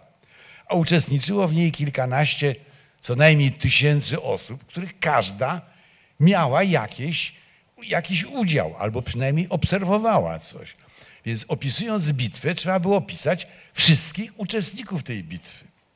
Mało tego, trzeba było opisać, dlaczego ta bitwa wybuchła, a potem jakie były jej skutki. No i tam już jesteśmy, tak powiem, w niemożliwości przedstawienia prawdy, chociaż ta prawda istnieje. I pojawia się wtedy problem interpretacji wydarzenia, że e, e, często, albo nawet bardzo często jest tak, że zgadzamy się, że jakieś wydarzenie miało miejsce. Natomiast jak oceniamy to, jak traktujemy to wydarzenie w jakimś dłuższym ciągu czasowym, już zaczyna być przedmiotem właśnie tej szarej strefy, gdzie, gdzie różne możliwości istnieją. Chciałem podać jeden taki przykład, który może jest śmieszny nawet. E, parę lat temu ukazała się bardzo obszerna, jedna z licznych zresztą biografii Lecha Wałęsy. E, była to książka magistra Zyzaka, e, e, który został no, wzięty brutalnie pod obcas, miał poważne kłopoty po napisaniu tej, po opublikowaniu tej książki. I w tej jedną, jedną z informacji w tej książce zawartych szczególnie roztrząsano i się naśmiewano z głupoty tego studenta. Bo jak to pisał, był jeszcze studentem. Otóż on na podstawie zebranych relacji na miejscu zdarzenia napisał, że Lech Wałęsa jako tam kilkuletni chłopak nasikał do kropielnicy. No, właściwie można przyjąć, że, że, że był to fakt. On traktuje to jako fakt. Wobec tego ja też potraktuję to jako fakt. Jaką on interpretację tego faktu zaproponował? Otóż nasikanie do kropielnicy jest niewątpliwie świętokradztwem. Świętokradztwo dla człowieka wierzącego jest niezbywalnym znamieniem, którego się nie może pozbyć i które ciąży na nim, e, nawet jeżeli się będzie e, wypierał, ciąży na nim po prostu. A więc y, sikając do kropielnicy, Lech Wałęsa już jakbym zaznaczył swoją całą dalszą drogę, która wiedzie od zdrady do kłamstwa i tak dalej, i tak dalej. Ja natomiast proponuję inną interpretację. Lech Wałęsa w tym, w tym wieku tych 8 czy 10 lat był po prostu chojrakiem albo chciał udawać chojraka. I się pokazać chłopakom, że on się nie pęka, że on się nie boi się, on się nie wstydzi. On nasika do kopielnicy, pójdzie w nocy na cmentarz, bo też tam był Zyzak taką scenę przytaczał. E, no i właśnie, przyjmując, że Wałęsa nasikał do jej kropielnicy, co z tego wynika? Czy wynika z tego jakaś prawda? Czy wynika z tego wiele różnych możliwych prawd? E, e, wydaje mi się, że to jest takie dosyć życiowe, bo bardzo często mamy z tym do czynienia, że wiemy o jakimś wydarzeniu, że na pewno miało miejsce, natomiast to, czym ono było, e, i nawet jeżeli się zgadzamy co do jego przebiegu, to czym ono było, jakie, jakie miało znaczenie, dlaczego ono e, miało miejsce i co po nim nastąpiło, już zaczynamy funkcjonować w szarej strefie, kiedy nie ma pewności. Więc prawda jest, ale żeby ją tak naprawdę opisać i y, zrozumieć jej, jej wnętrze, to w zasadzie są bardzo małe szanse. Bardzo dziękuję. Jak tu przysłuchiwałem się naszym panelistom, to Dwa komentarze chciałbym dodać. E, pierwszy, e, profesor Sułek tak ładnie powiedział, że się poruszamy we mgle i od razu mi się to skojarzyło z takim powiedzeniem angielskim o psie, który nie szczekał w ciemności. Znaczy w tej mgle są psy, które szczekają i są psy, które nie szczekają. I o tych, które szczekają, to wiemy, że są, no bo poznajemy po szczekaniu, że jest gdzieś pies. Natomiast nigdy nie możemy wykluczyć, że nie było tych psów więcej, które nie zaszczekały albo żeśmy ich nie usłyszeli. I, i, no i pozostanie nam wnioskowanie z milczenia. Rzecz bardzo y, ryzykowna. Z milczenia możemy łatwo wnioskując, możemy popełnić błędy, ale chciałem dać przykład, bo przypomnę sobie swoje własne wnioskowanie z ciszy, które notabene dotyczyło jedwabnego. Otóż, kiedy rozgorzała w Polsce dyskusja nad jedwabnym po publikacji książki Jana Tomasza Grossa i zaczęły pojawiać się relacje, zacząłem się w to ogłębiać, nagle sobie uświadomiłem, że czegoś nie ma w tych relacjach, co jest w innych opisach sądowych, dokumentach historycznych dotyczących innych masakr popełnionych przez y, siły niemieckie na wschodzie latem 1941 roku. Otóż w żadnej z relacji nikt nie wspomina o odgłosie wystrzałów. Było uderzające, bo w innych przypadkach, jak mam nie wiem, Lwów, Ponary, mnóstwo innych miejsc, świadkowie nawet odlegli słyszą, no bo to słychać na dłuższą i to odnotowują, a tu nie odnotowali. Pytanie było takie, czy to było nieważne, czy też nie odnotowali dlatego, że nikt nie strzelał. A jeśli nie strzelał, to dlaczego ci niemieccy oficerowie, żołnierze czy żandarmi, ktokolwiek by tam się ujął, dlaczego mieliby się zachowywać inaczej niż zachowywali się w setkach miejsc po, po ataku na Związek Radziecki, tam mniej więcej od, od, od lipca do, do końca 1941 roku. No i ja wywnioskowałem, że e, oni byli, ale nie strzelali. Znaczy, że zbrodni dokonano inaczej. I to był dla mnie argument na rzecz prawdziwości tezy, że to nie była zwykła zbrodnia niemiecka popełniona na wschodzie, jakich były setki, ale to była jakaś inna zbrodnia. Więc także z milczenia można wysnuć wnioski, aczkolwiek nadal zawsze dodaję, że no może, jednak, może jednak się myliłem, może z jakiegoś innego powodu tego, tego nie odnotowano. Potem się okazało, że nie ma też łusek nigdzie, co by to potwierdzało, więc znowu wnioskowanie, wnioskowanie z braku. E, natomiast y, jest drugi, to jest klasyczny przykład wnioskowania z braku. On dotyczy pewnego genialnego matematyka, który y, rząd amerykański zatrudnił podczas wojny. On pochodził z Siedmiogrodu, był uchodźcą i zatrudniono go do analizy, e, jak należy opancerzyć samoloty, bombowce e, amerykańskie latające nad Niemcy. I przekazano mu dane na temat, które części samolotu noszą najwięcej śladów postrzałów przez artylerię przeciwlotniczą. Ile jest dziur po pociskach i odłamkach i tam, że na metr kwadratowy kabiny przypadało cztery, na metr kwadratowy silnika jeden, na metr kwadratowy zbiorników paliwa yy, sześć. I jakie z tego wysnuł wnioski? Bo wojskowi wysnuli, no, że skoro jest najwięcej w kabinie, to trzeba płyty pancerne w podłodze kabiny. To jest bardzo ważna decyzja, bo płyty pancerne są ciężkie i w ten sposób samolot może zabrać mniej bomb czy paliwa i to ogranicza. A on powiedział dokładnie odwrotnie. Trzeba opancerzyć silniki, bo tam jest najmniej dziur. Dlaczego?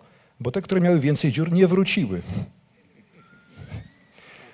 Te samoloty, które dostały w silnik, nie wracały, stąd właśnie nieintuicyjnie trzeba było rozważać. On do tego oczywiście przedstawił trzystronicowy dowód z całkami, y, y, matematycznie zaawansowany, ale geniusz myślenia nieintuicyjnego właśnie z braku o czym świadczy brak śladu w tym momencie postrzału? Świadczy, że ci, co dostali, leżą gdzieś tam nad, w Dortmundzie w, wśród ruin. I to wydaje mi się, to jest bardzo ładna anegdota, ale ona też świetnie pokazuje, że nie zawsze to, co na pierwszy rzut oka wydaje się najbardziej racjonalnym wnioskiem, jest właśnie takim. Proszę Państwa, mamy teraz czas na Państwa pytania. Zachęcam, żeby skorzystać z obecności e, trzech tak znamienitych postaci. E, e, na sali moi koledzy i koleżanki mają mikrofony. E, czy dopiero je wezmą?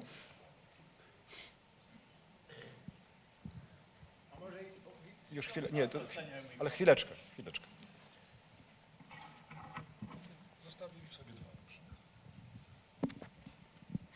E, w kolejności pan był pierwszy, tak, tak, w kolejności zgłoszeń. Tam w szóstym rzędzie po lewej stronie.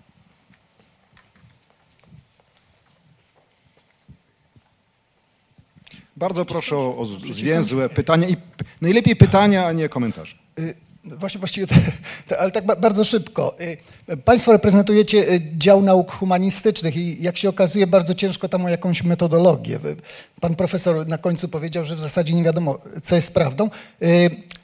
W związku z tym ja mam pytanie, no, kto, kto rozstrzyga spory historyczne. Powiedzmy, no taki konkretny przykład, powiedzmy, perspektywy, bo wszystko jest kwestią interpretacji. Tak jak jeden z historyków powiedział, że w zasadzie historia to bardziej poezję mu przypomina. W zasadzie mówi, że nie rozróżnia tych dwóch, y, tych dwóch rzeczy. Poezja i historia. Każde pokolenie reinterpretuje historię, na nowo, na nowo pisze historię, nie dodaje do niej, reinterpretuje. Czyli, I te nauki, powiedzmy, Moim zdaniem y, to, co Państwo reprezentujecie, to w zasadzie są tylko takie narzędzia dla jakiegoś tam aparatu wyższego, czy, czyli dla, dla, grup politycznych, bo w zasadzie metodologii to żadnej nie macie, a jeżeli macie, to i tak sporów nie rozstrzygacie, bo każdy obstaje przy swoim. No tak jak mówię, poezja. No Państwo, Pani psycholog, y, prawda, między innymi y, Pan socjolog, Pan historyk, no, no sami potwierdzacie, że do niczego nie dochodzicie. Ja rozumiem, szczegóły tak, no ale szczegóły nie są istotne, trendy są istotne, ogólny obraz jest istotny. Czy w zasadzie Państwo, no poezja generalnie, psychologia, socjologia, generalnie coś tak. Państwo niejako, no jeżeli się reinterpretuje historię, każde pokolenie reinterpretuje, pisze na nowo, no to, to co to znaczy? No to takie pytanie, to nie wiem, kto rozstrzyga te wasze spory? Nie, nie, nie w Polsce, w jednym kraju ciężko rozstrzygnąć, ale co między krajami, powiedzmy Ukraińcy, Polacy. Dobrze. E, dziękuję. No, dziękuję. No, proszę, ja nie, nie do może zbierzemy, pytanie, może no. zbierzemy no. trzy pytania i wtedy y, odpowiemy, aczkolwiek ja cieszę się, że na sali nie ma minister, ministra nauki, bo natychmiast obciąłby budżety, gdyby się zgodził. E, może ja jeszcze chcę, dwa... Ja tylko chcę zwrócić o, uwagę na to, że e, historia, socjologia, psychologia to nie jest science, to jest arts. To jest arts. E, I tutaj obowiązują trochę inne zasady ale także i w science się co pewien czas coś zmienia. Jeżeli by prześledzić, jak w ciągu ostatnich 40 lat zmieniały się paradygmaty dotyczące czarnych dziur, to można by też wysnuć e, taki wniosek, że e, stale się coś zmienia. Każde pokolenie coś nowego dodaje do poznania. Ale zamazuje poprzednie.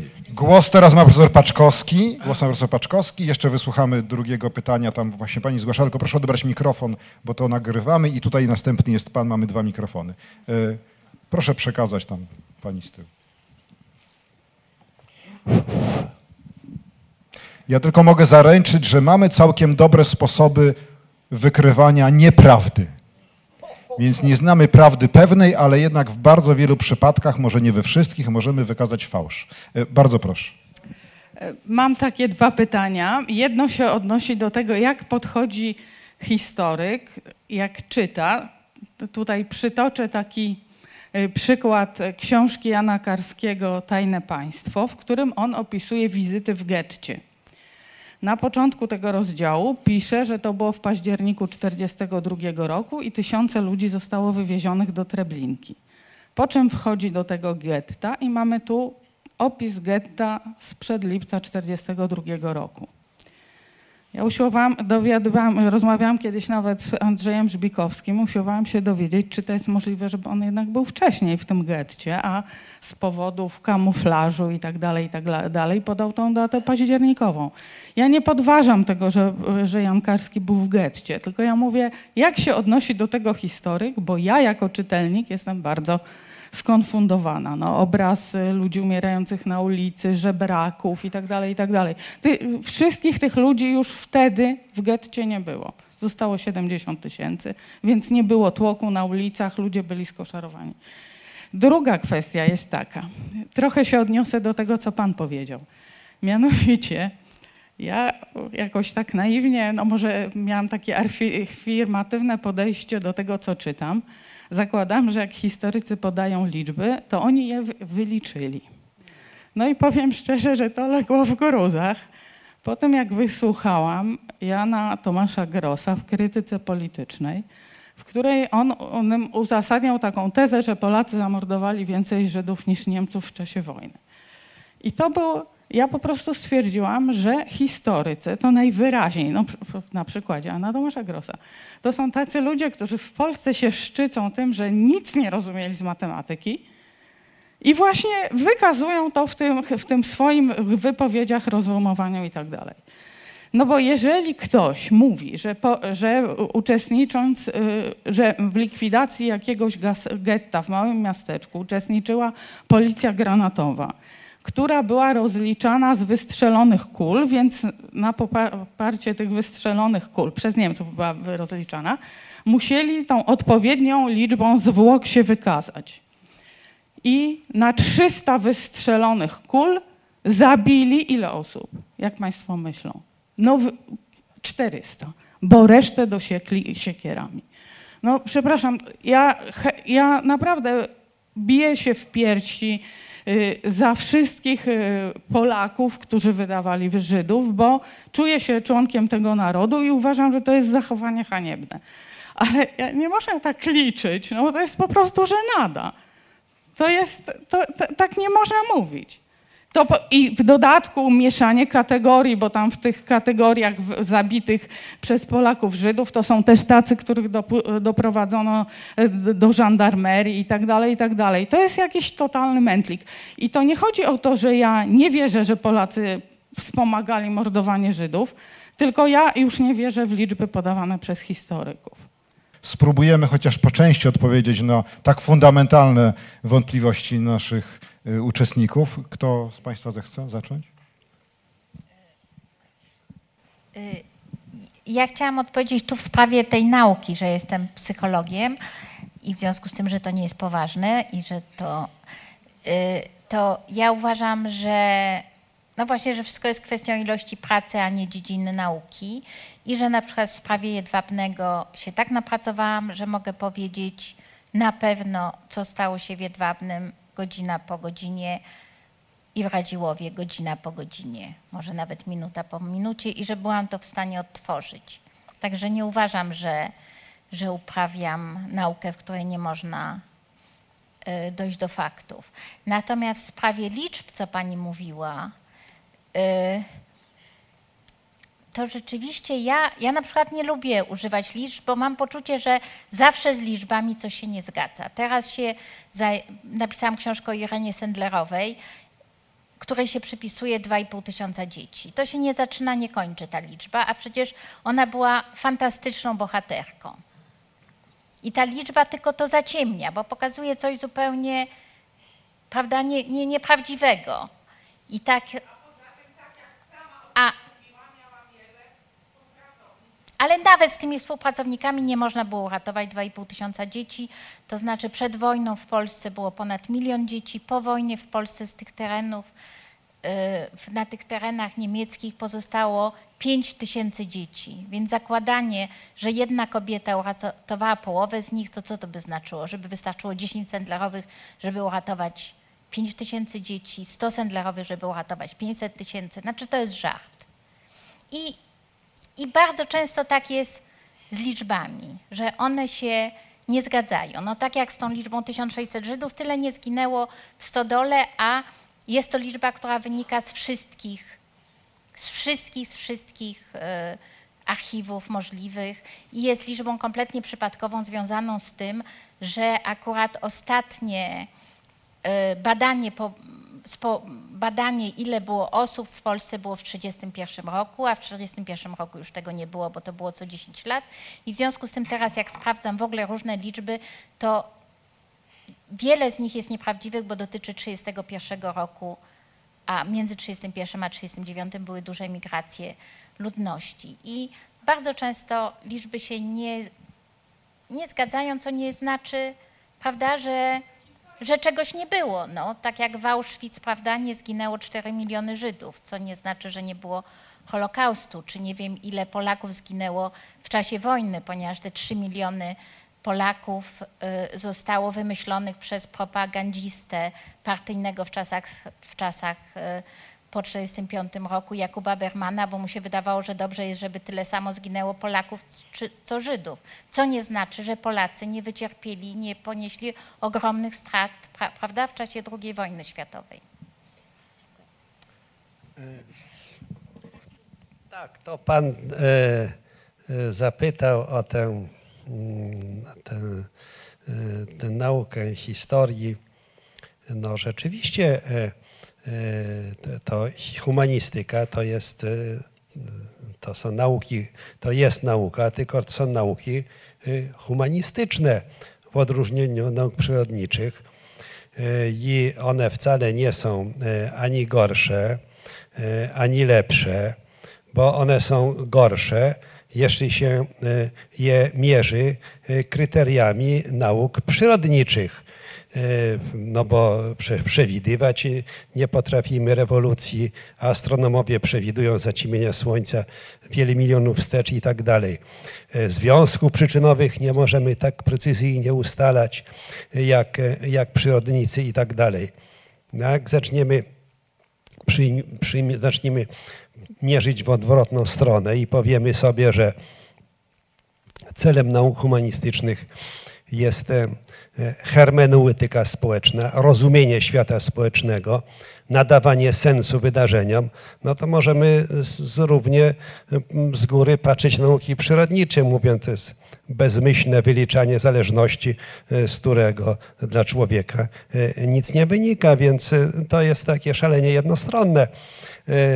No jednak uznajemy, że to są trochę rozmaite dyscypliny, że to tylko e, w rozmaitego rodzaju parametryzacjach naukowych e, się ocenia nauki humanistyczne metodami, e, kryteriami nauk przyrodniczych i one zawsze wychodzą jako mniej rozwinięte. One się mają własne kryteria rozwoju. No a teraz Pan mówi tak, że no, historia to y, nigdy niczego nie ustala definitywnie, y, tylko re, reinterpretuje. Nie no, y, są oczywiście rozmaite mm, fragmenty dziejów i są takie, które się ustala definitywnie. Wiadomo, kiedy była bitwa pod, pod, pod maratonem, no ale jakie są konsekwencje bitwy pod maratonem e, przegranej przez Persów dla e, cywilizacji europejskiej, no to przecież no, żadnego eksperymentu nie ma, no to jest przedmiotem interpretacji. I oczywiście, że każde pokolenie pisze historię na nowo, w tym znaczeniu, że te wydarzenia historyczne, ważne, o takich mówimy, stają się częściami coraz większych całości i one te, te konsekwencje tych wydarzeń nadają sens e, tym wydarzeniom. No a celem historii głębszym jest nadawanie sensu wydarzeniom. Czytałem właśnie, bo wakacje czytam książki historyczne wyłącznie, świetną książkę Lunatycy. Jak doszło do, do wybuchu I wojny światowej. Przecież tej wojny nikt nie chciał, prawda? E, I ona wybuchła. I to nie jest tak, że Niemcy ponoszą winę za wojnę, tylko ówczesna Europa ponosi odpowiedzialność za wojnę. Ale ta książka jest napisana i autor przyznaje, mnóstwo takich książek było. Dlaczego wybuchła I wojna światowa? No, a ta książka jest, czym się różni od poprzedniej? Wykorzystuje doświadczenia jugosławiańskie, prawda? Widać, prawda, że e, wojny bałkańskie otwarły autorowi oczy na coś, na cośmy nie zwracali uwagi i przypisuje wielkie znaczenie konfliktom bałkańskim oraz no, cechom narodowym Serbów, słusznie czy niesłusznie. No właśnie, no to jest przykład właśnie twórczej historii, to jest plus tak samo jak życie swoje, to jest tak samo jak gdy opowiadamy swoje życie. To już nie ma jedne, jednej autobiografii. Autobiografię swoją, życie swoje opowiadamy ciągle na nowo. Pod wpływem nowych doświadczeń rozumiemy się inaczej. I tak samo jest, jest, jest historią, ponieważ zyskujemy nowe narzędzia poznawcze również. Ta książka Lunatycy, o której mówię, napisana jest z perspektywy przez człowieka, który, który usiłuje, żeby zrozumieć wybuch wojny, otworzyć procesy decyzyjne, mapy poznawcze, komunikowanie się wzajemne, podejmowanie decyzji. Pokazuje, jak, e, jak ówcześni politycy fałszywie, że nie rozumieli swoich, swoich partnerów czy przeciwników. No, no, no to jest takie kognitywistyczne podejście. No i to jest postęp. A za 30 lat, jak powstaną jakieś nowe koncepcje psychologiczne, to one nam też pomogą to zrozumieć. Więc to akurat dowodzi, moim zdaniem, sprawia, że e, historia jest tak e, fascynującą nauką, a mówi to e, nie historyk. Ja przede tak chciałem jeszcze dodać w obronie nauk społecznych i humanistycznych taki dosyć prosty argument. Otóż to jest trochę tak jak z demokracją, która jak wiemy jest ustrojem wysoce niedoskonałym, ale lepszym od wszystkich pozostałych. Wiedza, którą historycy, socjologowie y, o przeszłości wytwarzają jest niedoskonała, ale jest dużo lepsza niż wiedza tworzona przez ignorantów. I wydaje mi się, że to, co jeden z panów powiedział, że to nie ma znaczenia, to jest poezja, z całym szacunkiem dla poezji, jest to właśnie bardzo niebezpieczna rzecz, która skłoniła mnie do wyboru takiego, a nie innego tematu tej debaty. To jest coś, co nam zagraża. Przekonanie, niestety poparte pewnymi kierunkami filozofii sprzed lat 25, szczęśliwie przebrzmiałymi, że anything goes. Że jest to pewna forma literacka i w zasadzie można powiedzieć cokolwiek, byleby się podobało. Otóż nie. Mamy sposoby, o ile nie dochodzenia do pełnej prawdy, o tyle mamy sposoby odkrywania nieprawdy, odrzucania części, całości pewnych opowieści, więc jest fundamentalna różnica i Ministerstwo Nauki nie marnuje pieniędzy, przynajmniej nie wszystkie, przeznaczając je na badania e, w zakresie nauk społecznych i, i humanistycznych. E, Mamy jeszcze czas na parę innych pytań. Czy ktoś chciałby je zadać? Tu zgłasza się pani w trzecim rzędzie, bardzo proszę. Czy jeszcze ktoś, bo też bym zebrał? I tam przedostatnim jest pan. Dziękuję. I Ja mam- jeszcze. Ja mam takie bardzo krótkie pytanie do pana profesora y, Andrzeja Paczkowskiego. Czy y, ta informacja, iż Lech Wałęsa był współpracownikiem, iż jego podpis jest podrobiony, y, to był fake news, czy też była to autentyczna pana wypowiedź? Zbierzemy. Jakoś Dobrze, bardzo proszę. pytanie, czy Wałęsa był tajnym współpracownikiem. Nie, nie. Czy ta wypowiedź pana profesora, że ten jego podpis y, przez te służby esbeckie y, przedstawiony y, nie był prawdziwy, tylko fałszywy, to był fake news, czy pana autentyczna wypowiedź? Czy ty naprawdę tak powiedziałeś? Nie, nie, prze- przepraszam bardzo, ale nie, nie zrozumiałem. Ojej, to jest jakoś tak... To znaczy, ja czytałam, y, dzisiaj nie, ale w internecie czytałam y, tę wypowiedź. Dlatego pytam, czy właśnie, a to jest istotne dla mnie. E, Odpowiedź na to, czy, czy podpis Wałęsy na zobowiązanie o współpracę jest autentyczny, czy nie, to nie ja udzielam, tylko specjalista, grafolog.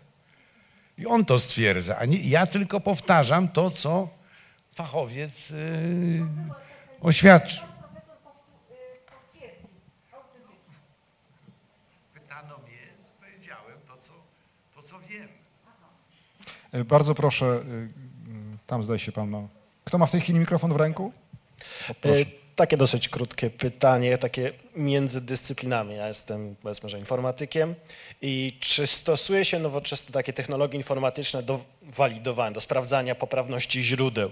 Bo jednak komputery mogą na dobrą sprawę zasać wszystko, co mamy napisane w Polsce i to dzielić, ciąć, sprawdzać, porównywać bez najmniejszego problemu, dużo szybciej niż wszyscy historycy, co żyli na ziemi, jakby nadal żyli i mogli to robić. To czy to się stosuje, czy nie? No bo tutaj dużo z tych Państwa wypowiedzi to właśnie polega na tym, że gro waszej pracy to jest analizowanie takie benedyktyńskie, dominikańskie, powolne danych, co można by dużo przyspieszyć.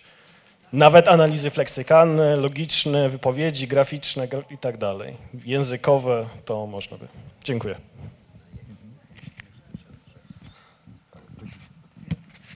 E, I jeszcze jedno pytanie, proszę. Y, Dziękuję bardzo. Y, Nie, ja wolę siedzieć. E, Ja e, miałam podobne pytanie, e, co pani tutaj o teczkę Bolka.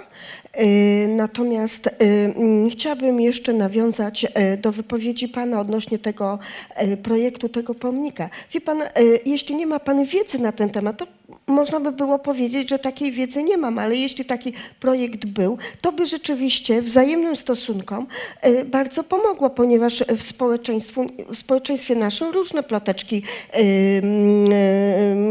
mają miejsce i myślę, że stosunkom wzajemnym na pewno to nie zaszkodzi. Myślę, że, że moja, moje pytanie jest jak najbardziej związane z tematem. Dziękuję bardzo. To jeszcze ostatnie, zdaje się, tam się pan zgłaszał w ostatnim rzędzie, bardzo proszę. Ja bym chciał zapytać taką rzecz, kończąc tą debatę na temat prawdy. Otóż samo słowo prawda jest bardzo istotne. Odmieniany klasyk powiedział profesor Tischner, jakie mamy rodzaje prawd. Natomiast samo słowo zostało skompromitowane poprzez gazetę o tytule Prawda Lenina. I tam prawdy na pewno nie było. I teraz są takie prawdy historyczne uzgodnione, nie to co pan powiedział tutaj, że to poezja. Przykład Katyń, wreszcie znamy historyczną prawdę. Mamy enigmę z Anglikami, prawda? Już wreszcie znamy prawdę. I problem jest taki na różnych konferencjach, w kuluarach jeden drugiego pyta, jak nazwać gazetę, w której opublikujemy wreszcie prawdę, bo w gazecie o nazwie Prawda prawdy nie było, więc być może jest jakiś tytuł znany historykom tradycyjny, że wreszcie jak tam napiszemy te historyczne prawdy, nie będzie kłopotów do tych prawd niekontrowersyjnych. Kiedyś to była British Encyclopedia, ale teraz to nie wiem. I już ostatnie, tak, bo pan się tam wyczekał na końcu. Ja chciałem zapytać o to, mam wrażenie, że ostatnio też ta historia ulega po prostu coraz większemu upolitycznieniu i czy jako y, ludzie nauki, jako świat nauki, czy historia wypracowuje jakieś modele bronienia się przed tym. I trochę pytam w kontekście tego, że jesteśmy tutaj w Muzeum Polin i, i gdzieś ta historia jest y, dookoła nas. I to pytanie jest w kontekście ostatniej y, uchwały gloryfikującej Narodowe Siły Zbrojne, która została podjęta w naszym Sejmie, co wydaje mi się, znając historię tej formacji tutaj w muzeum, jakieś działania przeciwko tak jednostronnym y, akcjom powinny zostać podjęte, więc też to pytanie do świata nauki, jak Państwo to postrzegają. Ja mogę odpowiedzieć tak, że lat temu, z 10 chyba albo i więcej, we Francji powstało stowarzyszenie e, protestujące przeciwko temu, ażeby w trybie legislacyjnym i parlamentarnym podejmować jakiekolwiek uchwały bądź ustawy historyczne, e, łącznie z negacjonizmem, że to nie jest przedmiot e, e, gry parlamentarnej, ani nie jest to przedmiot legislacji. Nie powinno być.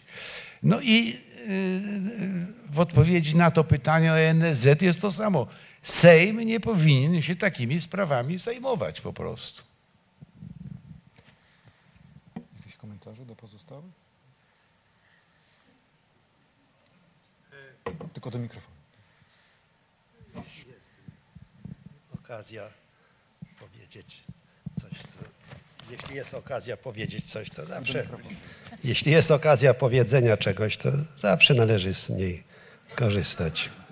Ja tak uważam. W każdym razie, e, no e, tak, no, e, chociaż pan przewodniczący powiedział, że nie będziemy rozważać problemów e, filozofii nauki, to jest tego, czym ja się trochę zajmuję, ale trochę, to powiem, że no, nie ma takich obserwacji i takich pomiarów naukowych, które są, nie są obciążone błędem. To nie oznacza, że to są fałszywe, tylko że są, pomiar naukowy jest z konieczności obciążony jakimś błędem. Te błędy są związane z presją społeczną, z e, obserwatorem, z badaczem, z wieloma rozmaitymi, rozmaitymi rzeczami, z niedoskonałościami pomiarowymi i tak dalej. I tak samo w fizyce są błędy, prawda? E, e, pomiar to, to, to, to jest to jest po angielsku error, to jest coś innego niż, niż fałszerstwo. To jest ta, to jest, to jest ta subiektywna E, subiektywny wpływ e, okoliczności, narzędzia, klimatu na wyniki pomiaru. I tak samo jest w historii i w socjologii. No ale do tych błędów to e, są tylko nauki, które wierzą naiwnie, że nie ma błędów, ponieważ błąd odkryty, błąd odkryty przestaje być błędem ponieważ każdy pomiar jest obciążony błędem. Więc jak, dopóki my nie wiemy, no to, y, to, to my właśnie tkwimy w błędzie. Kiedy my odkrywamy błąd, to ten błąd przestaje być błędem, staje się częścią naszej wiedzy. Ponieważ kiedy my wyjaśniamy, skąd się ten błąd bierze, to my się dowiadujemy czegoś o świecie i o społeczeństwie. Zechciejcie na przykład sobie zwrócić Państwo uwagę na taką prostą rzecz, jak e, no, rozmaite za, zafałszowania danych sondażowych. No jeżeli, e, jeżeli e, ludzie udzielają odpowiedzi obciążonych poprawnością, to dopóki my nie wiemy, nie, nie wiemy tego faktu, nie znamy kierunku obciążenia oraz wielkości, no to my traktujemy te dane naiwnie i w nie wierzymy i się zawodzimy w prognozach. Ale kiedy my wiemy, skąd one się biorą, to my możemy brać poprawkę na te nasze prognozy. A co więcej, my się dowiadujemy czegoś o społeczeństwie, że w społeczeństwie ludzie się wstydzą się przyznać do, do, do, tego, że głosują na jakieś partie. No, to jest wiedza, to jest wiedza y, społeczna i ważna, czyli sam błąd jest, może być wykorzystany do tego, żeby się czegoś o społeczeństwie do, dowiedzieć. I tak samo jest, jest no, w, pewnie w poznaniu historycznym. Mark Bloch, słynny filozof, nie filozof, tylko historyk francuski, w swojej książce Rozważania o historii, tak to się nazywa, taka Biblia, mała, mała Ewangelia historyków, no to on tam pisze, że no, w średniowieczu na przykład to ludzie masowo widzieli w kształtach chmur włócznie świętego Maurycego. No, oczywiście żadnej włóczni świętego Maurycego w niebie nie ma, ale to, że oni tak, je, tak to interpretowali, to widzieli, no to coś o tych ludziach mówi, o tym społeczeństwie. Więc e, dlatego e, e, no, studiowanie nauki, badanie, jak one są obciążone i w którą stronę, jak się zmieniają, no to samo to jest źródłem rozmaitych interesujących informacji. A psychologia jest ta, tak samo. Jeżeli, jeżeli to, to, to, bo jest oczywiście wnioskowanie z milczenia, które Pan powiedział, argumentum ex silentium, ale jeszcze, jeszcze coś innego, jest wnioskowanie z przemilczenia Dlaczego historia pewne rzeczy przemilcza? Białe plamy coś mówią o świecie, o tym, że coś jest zakazane, coś jest tabu, coś jest niewygodne. To jest jaka informacja. Podobnie jak e, ktoś, kto opowiada o swoim życiu, prawda? On nie mówi o ojcu w ogóle. Można go zapytać, a ty sierotą byłeś? Nie, ale to jest, to, jest, to jest przejaw jakiegoś konfliktu z ojcem, który był istnieje. Więc rozmaitego rodzaju e, e, obciążenia, pospolite nazwane błędami w wynikach badań naukowych, no to y, one nie tylko pozwalają y, poznać rzeczy, odkrywanie błędów jest odkrywaniem stanu faktycznego y, i co więcej, te same błędy są źródłem naszej wiedzy. I to warto jest to tak pamiętać na co dzień, że no, jak są statystyki wyborcze fałszowane. No w Polsce nie. No ale to oczywiście fałszywe statystyki, to nam e, nie powiedzą o tym, jaki jest rozkład preferencji, ale mówią, co to za demokracja. e, jest, e, fałszuje statystyki. Podobnie z wynikami spisów powszechnych. No jak jakieś mniejszości znikają albo rosną nagle, to znaczy, że się coś w społeczeństwie dzieje, prawda, które sprawia, że raz ludzie ukrywają swoje informacje albo nie ukrywają. Warto to wiedzieć. Niedawno w gazetach były takie publikowane informacje, gdzie badano przemoc wobec kobiet. I okazało się, gdzie jest najwięcej przemocy wobec kobiet? W Szwecji. No przecież to nonsens, żeby w Szwecji było, było największa przemoc wo, wo, wo, wo, wobec kobiet. To jest oczywisty błąd, powiemy. A przecież to nam coś mówi o Szwecji, że w Szwecji są e, takie e, kryteria przemocy i ludzie są na to tak wrażliwi, że uważają za przemoc już to, co w innych krajach jeszcze nie jest za przemoc uważane. Więc na tym przykładzie pokazuję Państwu, że rozmaite wyniki badań, pomiarów społecznych, historycznych, one mogą być faktycznie błędne, ale one nam e, czasami więcej nam mówią o świecie niż informacje e, e, fałszywe.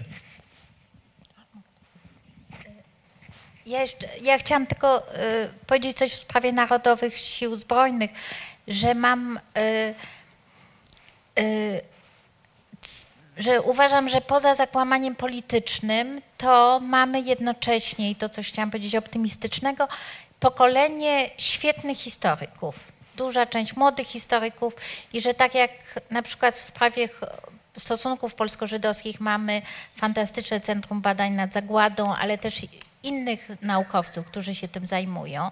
Tak samo w sprawie NSZ-u, niezależnie od tego zakłamania politycznego, jestem pewna, że powstanie dobra książka, która będzie nam opadała, co robi NSZ.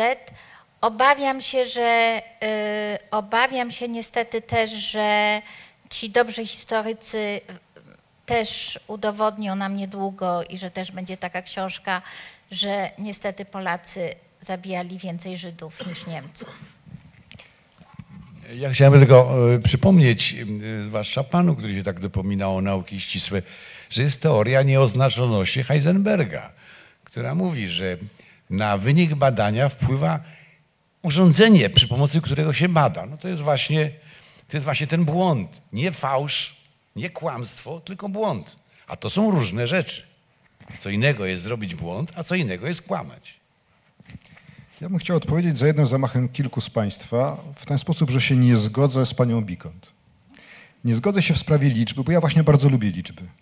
I bardzo lubię, bo liczby, jak się nie zgadzają, to widać od razu. Mam kolegę ekonomistę, który mówi tak, są różne rodzaje wiedzy, są filozofowie, psycholodzy, którzy mają głęboką wiedzę, ale ja mam ścisłą. Liczby dają wiedzę ścisłą. A zwłaszcza pokazują w sposób ścisły, że się coś nie zgadza. I dla mnie to jest bardzo ważna wiadomość. Bo ona mi mówi, że tak jak mówi historyk czy socjolog X, to on się na pewno myli, bo mu się liczby nie zgadzają.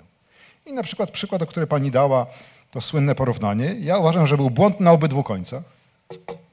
To znaczy zarówno w szacowaniu liczby Niemców, którą zabili Polacy, jak i Żydzi. Być może w jakiś inny sposób udowodnią tezę, o której tutaj mówi pani Bikont, ale na pewno nie w ten sposób, który ja mogłem wyczytać z, z, z, z, rozmowy z profesorem Grossem, którego za pewne odkrycia bardzo cenię, skądinąd jako zdolnego naukowca, ale tutaj widzę, że się myli i do tego liczby są bardzo dobre.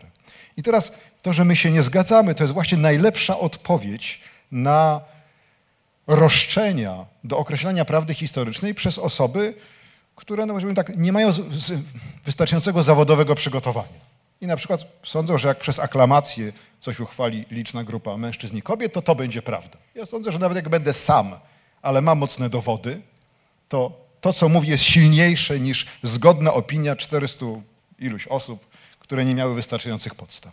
Jednym ze sposobów obrony prawdy przed nieuprawnionymi roszczeniami jest spór. Właśnie to, że my się nie zgadzamy w konkretnej kwestii, kto zabił kogo. Ja się też nie zgadzam w takiej sprawie, a co taki współczynnik nam mówi? Jak będziemy mieli taki współczynnik, proporcje między liczbą zabitych Żydów a Niemców w Holandii, Francji, Słowacji i Polsce, to czego my się dowiemy? Bardzo jestem ciekaw, do czego służy stworzenie tego współczynnika. Ale jak długo możemy rozmawiać w przyjazny, cywilizowany sposób? Nie twierdząc, że pani Bikont jest zdrajcą, a ja jestem sługusem, albo odwrotnie.